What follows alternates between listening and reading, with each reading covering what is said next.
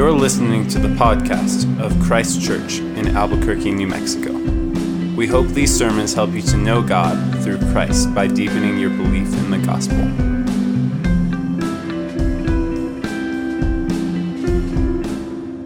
The reading this evening comes from 1 Peter chapter 2 verses 4 through 10. As you come to him, a living stone rejected by men, but in the sight of God, chosen and precious. You yourselves, like living stones, are being built up as a spiritual house, to be a holy priesthood, to offer spiritual sacrifices acceptable to God through Jesus Christ. For it stands in Scripture Behold, I am laying in Zion a stone, a cornerstone, chosen and precious and whoever believes in him will not be put to shame. So the honor is for you who believe. But for those who do not believe, the stone that the builders rejected has become the cornerstone, and a stone of stumbling, and a rock of offense. They stumble because they disobey the word, as they were destined to do. But you are a chosen race, a royal priesthood, a holy nation a people for his own possession, that you may proclaim the excellencies of him who called you out of darkness into his marvelous light. Once you were not a people, but now you are God's people. Once you had not received mercy, but now you have received mercy. This is the word of the Lord. Father, now what we know not, we pray that you would teach us. What we have not, we pray you would give us, and what we are not, Father, we pray that you would make us for the sake of your Son, Jesus, and for our own good.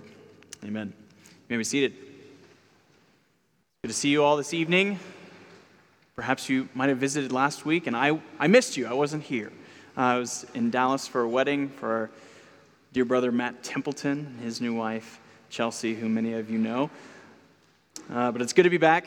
It's very, it's a sad, sad Sunday indeed for us when we aren't able to be with you. Genesis is done. Clint tied that up very nicely last week.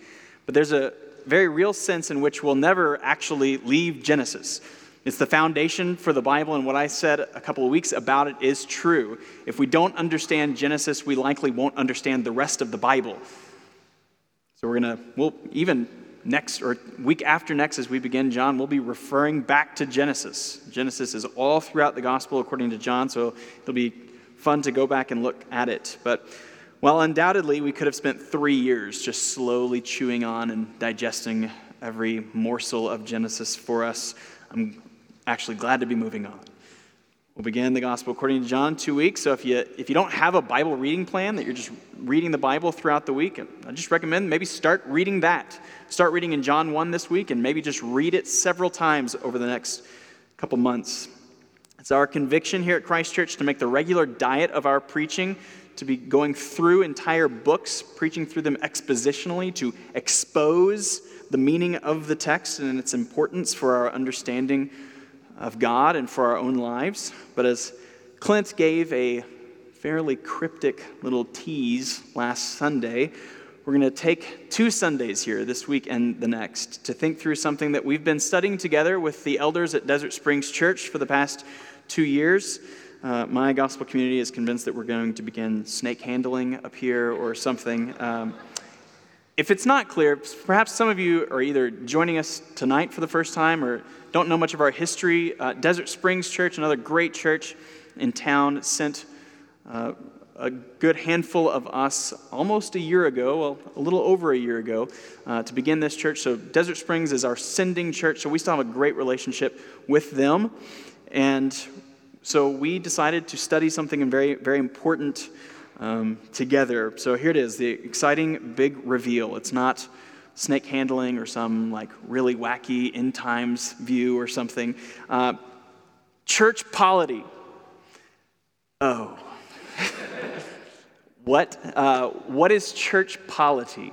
Uh, church politic, the politic of the church, not like the politics of the gossip of the church or who can make the best casserole or something, but the government of the church, the structure of the church, its people and its leadership.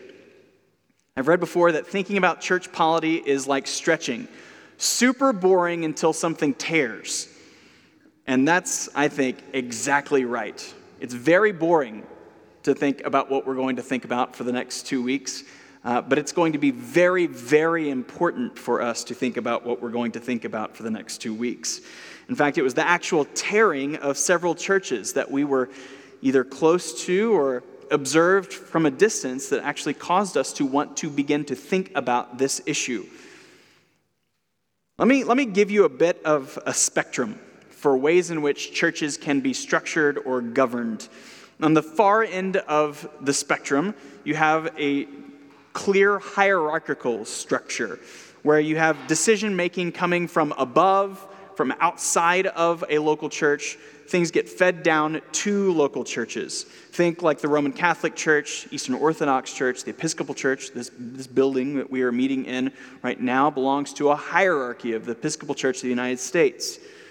But then a little further on the spectrum, you have most Presbyterian churches who have elders but while these elders ultimately submit to their outside and governing presbytery, they largely govern themselves.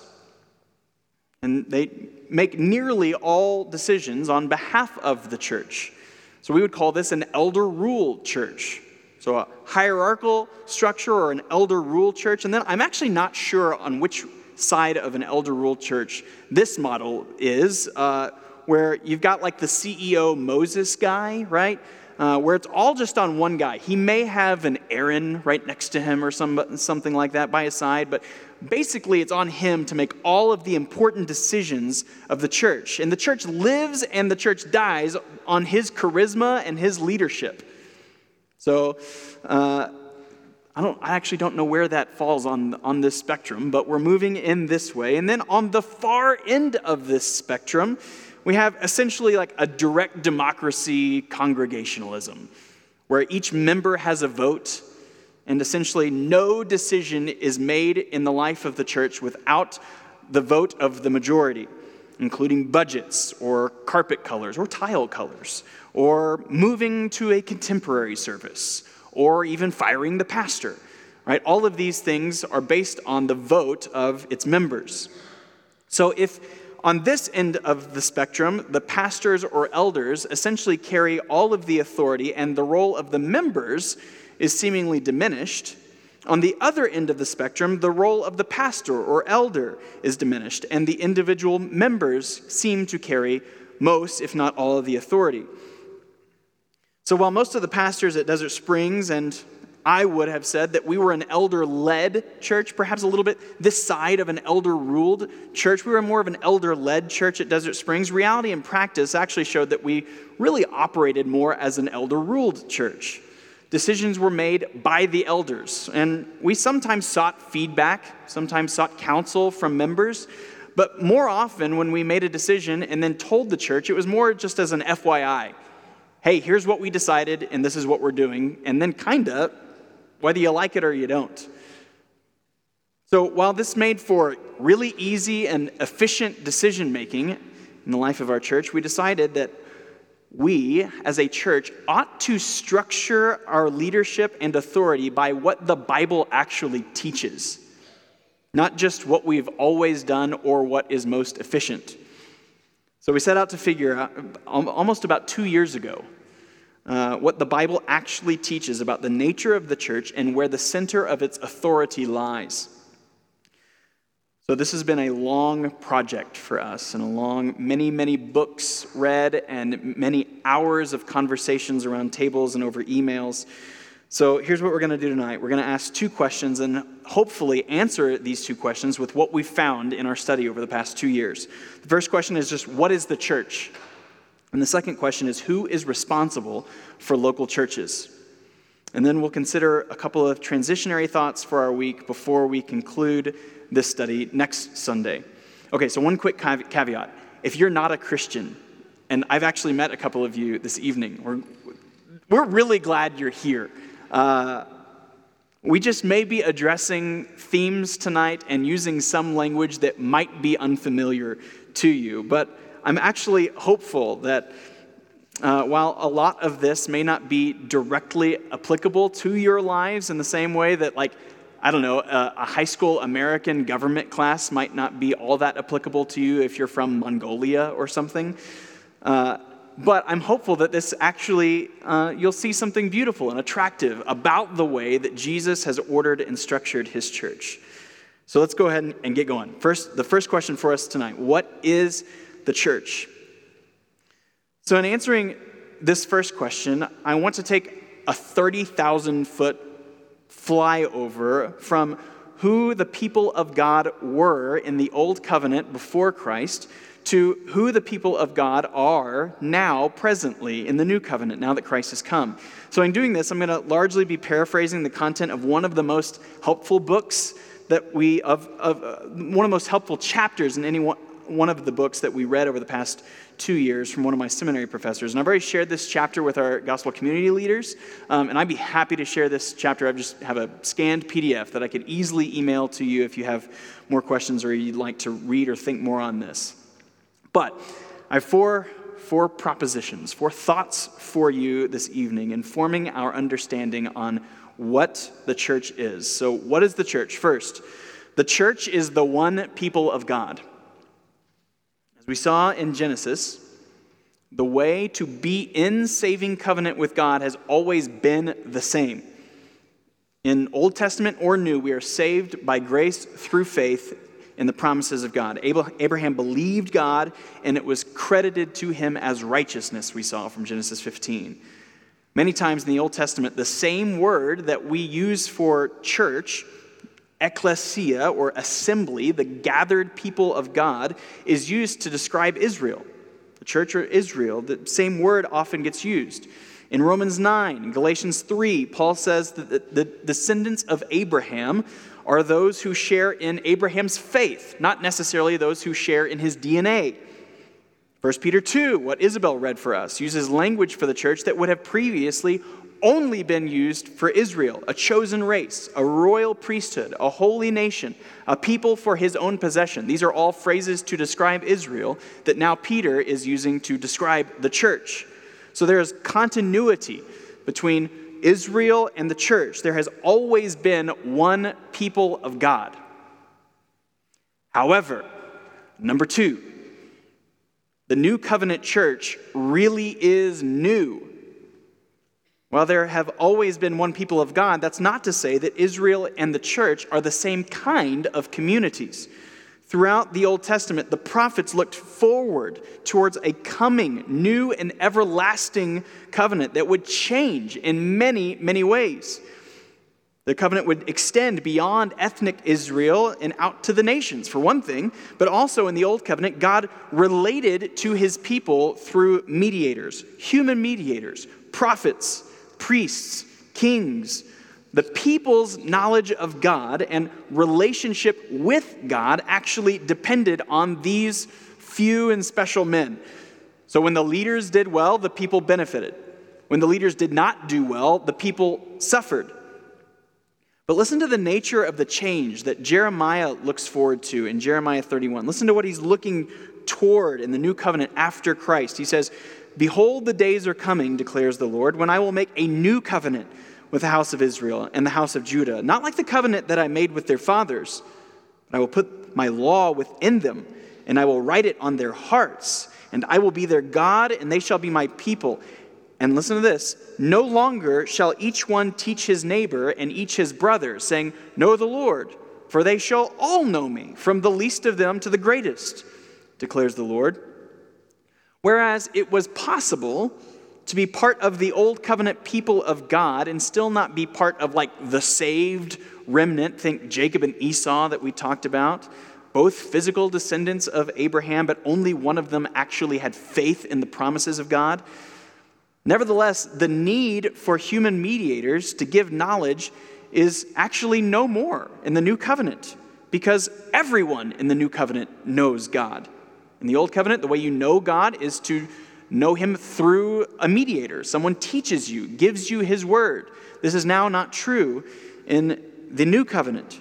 We'll think more about this in a minute. In fact, the, the new covenant, in the new covenant, you actually can't be a part of God's people without having first saving knowledge of God through Christ. Knowledge of God through Christ is the way into the new covenant, not some like ancillary benefit like people had in the old covenant. Yeah, it'd be nice to know God a little bit more uh, in the old covenant, but I guess we'll, we'll just wait on to hear from him from this, this mediator. Not so in the new covenant. The way you actually enter the new covenant is to know God, and then through the rest of our lives, uh, know him more deeply. Another massive change in the new covenant is the receiving of the Holy Spirit. Whenever we see the Holy Spirit highlighted or emphasized in the Old Testament, he only comes periodically on these same few prophets, priests, or kings, occasionally some temple workers. But the Spirit comes and goes on Saul and on David. But Joel 2 looks toward a day when the Spirit would come on all of God's people, not just a handful uh, every couple centuries or something. But the, the Spirit would come and inhabit male, female, young, old, slave, free, everyone. God's people in the Old Covenant didn't need more Spirit filled or Spirit led leaders. They actually needed individually the Spirit to come into their hearts, to bind them to God and to bind them to each other, which is exactly what happens at Pentecost in Acts 2. The Spirit comes, hovers over the people like he did over the temple or the tabernacle in the Old Covenant, and then didn't inhabit a building, but then inhabited individuals. I'll think more on that in a second. But these are ordinary and individual people who are sealed for eternity by the indwelling Holy Spirit.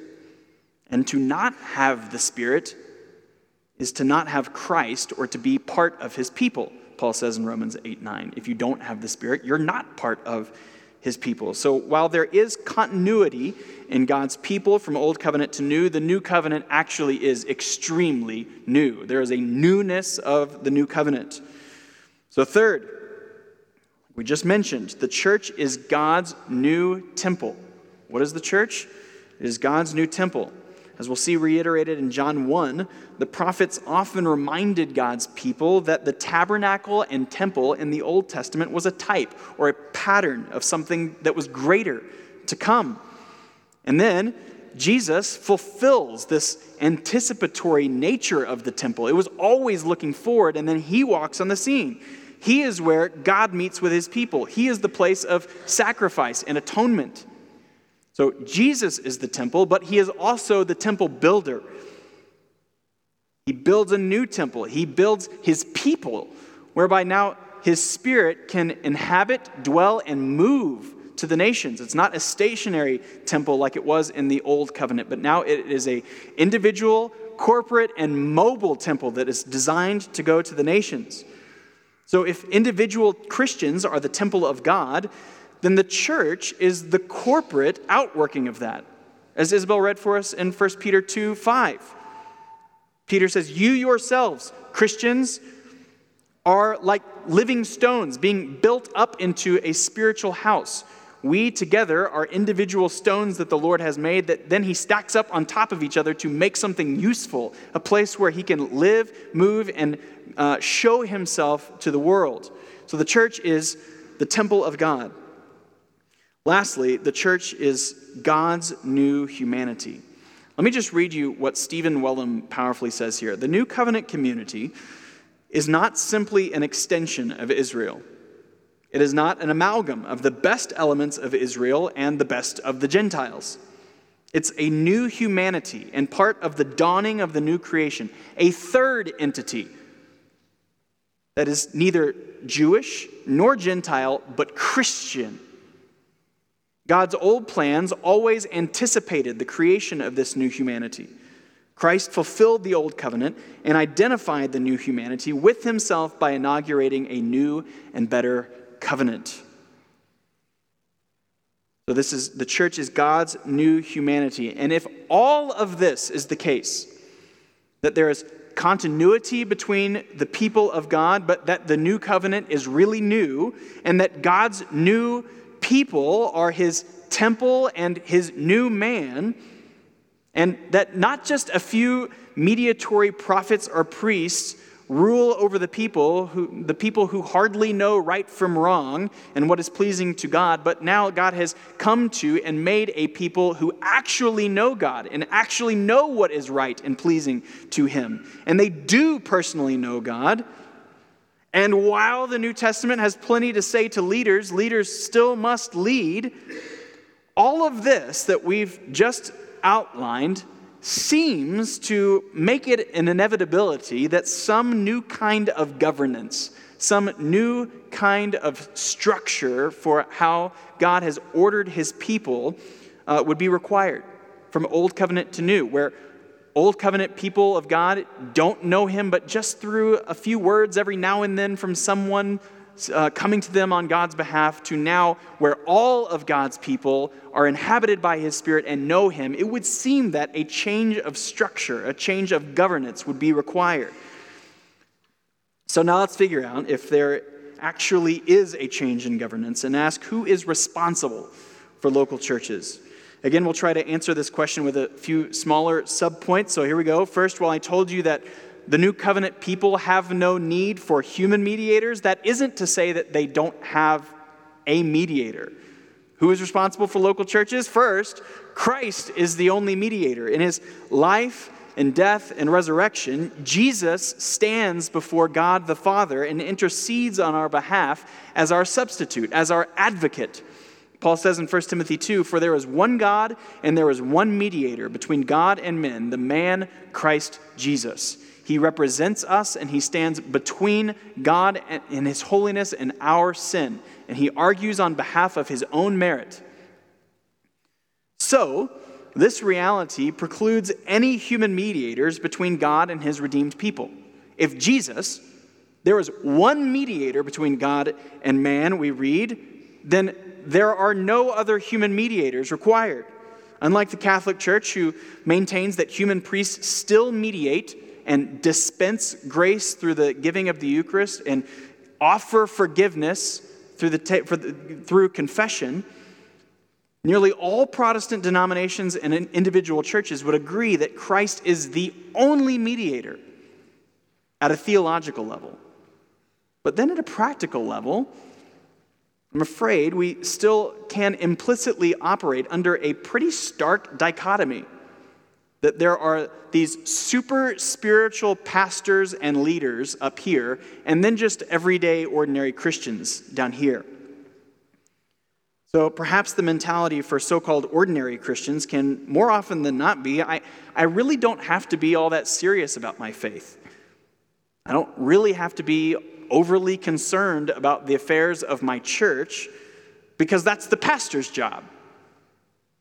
God has given him this job to do, and he will take care of the church, uh, and he'll be super spiritual on my behalf. Do you see the problem? Do you see the dichotomy that we're still working under? That there are professional Christians and then ordinary Christians? and this kind of thinking is actually no different than the kind of thinking that Israel had in the Old Covenant of prophets, priests, and kings doing the work and acting on behalf of the people who just don't know any better? This is not the picture of the church in the New Covenant. In the New Testament, the church is made up of individuals who all have the Spirit. They are all gifted in individual ways. They all have access to God through Christ, and they are all priests, every single one of them. Every Christian who is saved by God and been given the Spirit have all been gifted by Him. They all have the Spirit. There is no longer a qualitative difference between people and leaders. No difference any longer in the new covenant. In the church, leaders are gifted with the task to lead the people, but to lead them as fellow believers, not as authoritative rulers. So when the issue of church discipline comes up in Matthew 18, Jesus doesn't tell us to tell it to the elders. No, what does he say? He says, tell it to the church. When Paul is rebuking the Corinthian church in 1 Corinthians 5 for not putting a man out of the church who has been arrogantly and loudly uh, proclaiming how he is sleeping with his mother in law, Paul doesn't rebuke or address the elders. At the beginning of the letter or specifically here in 1 Corinthians 5. He, Paul, rebukes and addresses the church. What are you doing? Put this guy out. He's not of you, church. When Paul tells the Galatians church, the Galatian church in Galatians 1 that if he, another apostle, even an angel from heaven comes preaching a different gospel than Christ and Christ crucified, get rid of him. Let him be cursed. Paul's not addressing the elders there. The letter is addressed to the churches in Galatia, regular, ordinary old Christians who know the gospel and carry the authority of Christ as his body on earth. So Christ is our only mediator, but this gets us to our second point in answering the question who is responsible for local churches? Each local church, this is two, each local church must govern its own affairs. As opposed to a hierarchical model of church governance, each local church, each local ecclesia, each local assembly is a kingdom outpost. It's a local embassy for the kingdom of heaven here on earth. In the New Testament, each local church has been given sufficient gifts in its people to govern its own affairs. And as we just mentioned, while church leaders certainly carry unique responsibility to lead the congregation, the New Testament letters were written to churches. Other than 1st and 2nd Timothy and Titus, all of Paul's letters are to churches, not necessarily just to pastors. In his letters to seven churches in Revelation 2 and 3, Jesus addresses all of these seven churches individually and separately. Another one of my seminary professors says when Jesus rebuked each church, the reprimand was directed at the church for the trouble that it had brought upon itself. In turn, when the Lord corrected a church, his expectation was that the church itself would repent and set straight its own matters. No call for help from any other church was needed to rectify the sinful situation and bring about restoration. The churches had gotten themselves into trouble, and they were expected to depart from their trouble and embrace the right path. There is no indication of any necessary assistance from the outside in terms of other churches or structures. Each church had resources of its own to make the change. God has gifted and given everything that local churches need to follow Him in obedience and for the good of the gospel and for their own holiness. So, none of this is necessarily telling us the right way and model of church polity or government but it is paving a very serious theological foundation for us. So, lastly, here on this question of responsibility, who is responsible for local churches? Perhaps we'll address a question that many of you may have been silently asking What about elders? Well, elders carry a complementary authority, like to complement something. It comes alongside and is a different kind of authority. Throughout the New Testament, we see several texts which address elders, their character, how they are to lead. Elders are to shepherd, they are to protect the flock in sound doctrine, they're to teach, they're to counsel, they're to persuade, exhort, recommend, they are to be pastoral, they are to be fatherly, they are to be patient. And congregants in churches are actually commanded to submit to the elders, to submit to the leadership that godly elders provide. But the authority of elders is not limitless, and it should not go unchecked. We already saw Paul authorize, authorize, the Galatians to curse even an apostle or an angel from heaven who doesn't preach the gospel. So the same would certainly be true for some hypothetical elder who strays from right doctrine. Get rid of him if he is not preaching the gospel. So while elders can carry a certain degree of authority, we, uh, have actually been convinced that the final and central location of authority belongs to the congregation. Local churches carry authority, but it is the elder's responsibility to lead the congregation in using that authority wisely and in a God honoring way. One author writes It's as if God has given the church a tool, this authority that God has given to a church. It's as if God has given the church a tool, and then he has given the elders to instruct, train, and lead them in using that tool. Now, none of this is explicitly definitive in the text that we've referenced tonight, but it is the groundwork for what I think are the definitive passages that we'll study together next, next week in Matthew 16 and 18. If you want to try to read through those this week on your own and maybe put a couple of puzzle pieces together on your own, but we'll spend 30 or 40 minutes on those two chapters next week and hopefully arrive definitively at why and where the authority of a church lies in its members, in, in the congregation. And while we haven't yet gotten to these definitive passages, here's the explicit payoff for us all. We, along with Desert Springs, will be transitioning our polity, we'll be transitioning our government, our structure away from an elder rule model and more, and not more, toward a elder led congregationalism. These words might not mean a ton to you.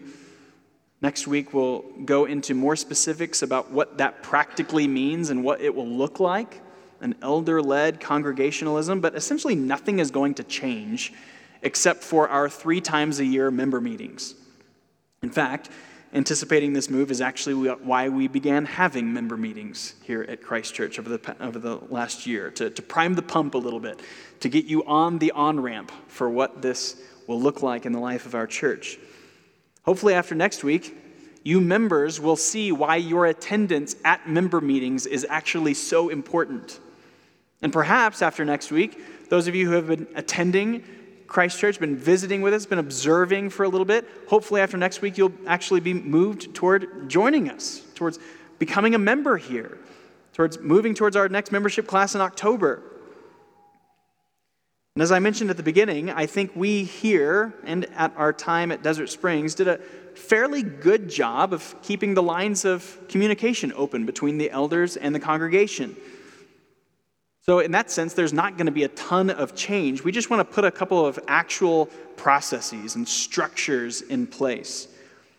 And in fact, in observing several other churches who are operating with this form of polity, this form of elder led congregationalism, I've become convinced that this kind of structure, church government, is God's means for discipling the church into its identity as a kingdom of priests, that it actually has a job to do, that it has a tool to use, and how we as the church ought to use it. Now, I can imagine that most of you have a question or two, or perhaps several dozen. Believe me, though, I can nearly assure you that whatever question you may have, Clint and I have had the exact same questions over the past two years. So while we'll spend an entire second Sunday on this next week, as well as devoting quite a bit of time to this issue at our next member meeting, I want to perhaps allay some of those fears in telling you what we are not proposing. Elder led congregationalism is not a direct democracy where every decision the color of the carpet or the tile, or if we're going to buy a new copier, or whatever the small decision might be, first has to go through committees and then is brought forward to the congregation for a majority vote. That is not what we're moving to.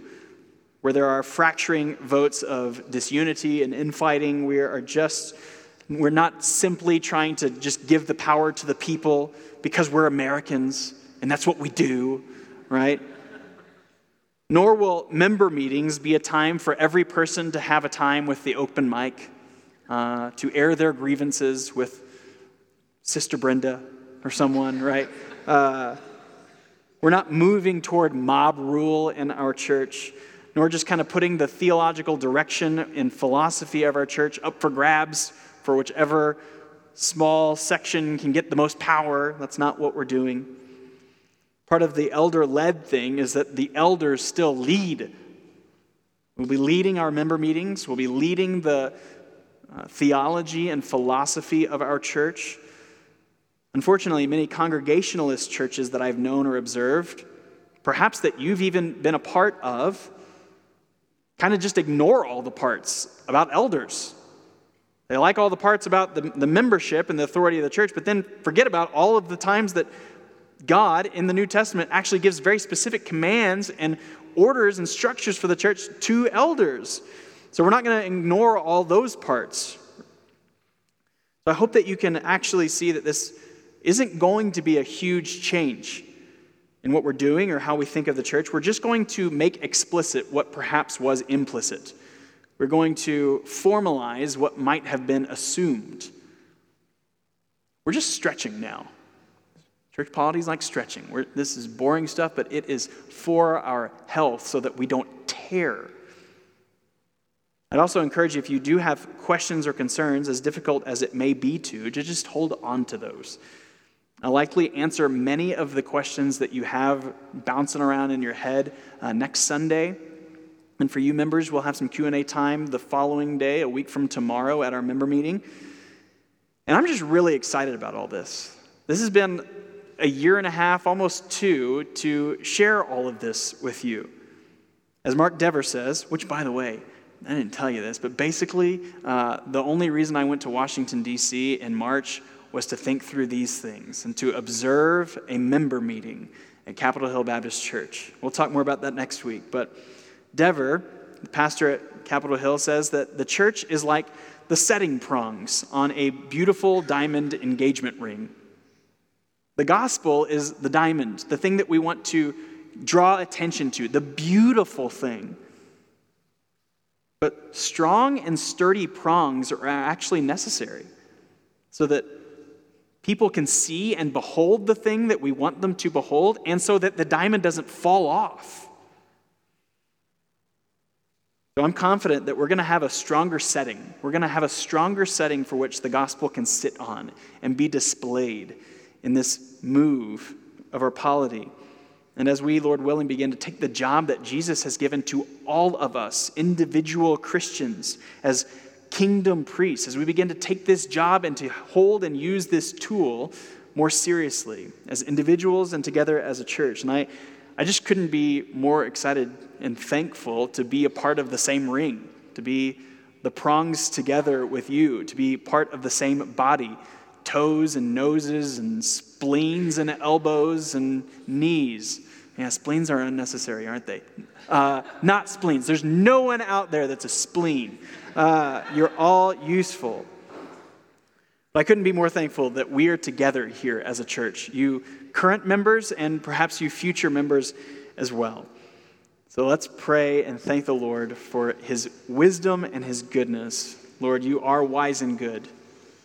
From eternity past, you knew of our rebellion, you knew of your plan of not only saving sinners and reconciling individuals by the life and death and resurrection of Jesus on our behalf individually, but that you have not just called individuals, but you have called a people.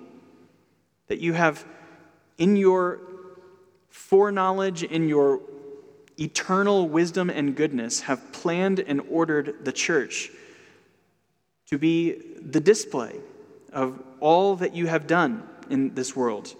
That we might lift high the name of Jesus, that we might show the beauty of the gospel, not only in how you have reconciled us to you, but how you have reconciled us to each other. Father, we pray for this kind of unity within our church.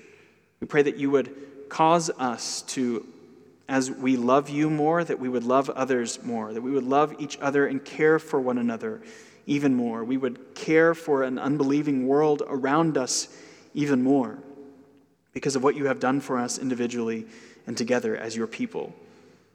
Father, we do pray for unity within our church. We do pray for unity with Desert Springs. We're so thankful for uh, even the leadership of some of the elders there and our thinking through these things. We're so thankful for your word that you have not left us to guess, that you have not left us to uh, walk blindly through our lives and together as a church, but that your word is a lamp unto our feet and that you care. That you care for us, that you care for our church, and that you care for the church, your people, in every nation of the world and throughout time. We're thankful for all these things in Christ's name. Amen. We hope you have been encouraged to deeper life in Christ through the preaching of this sermon. For more information about Christ Church, visit www.christchurchabq.com.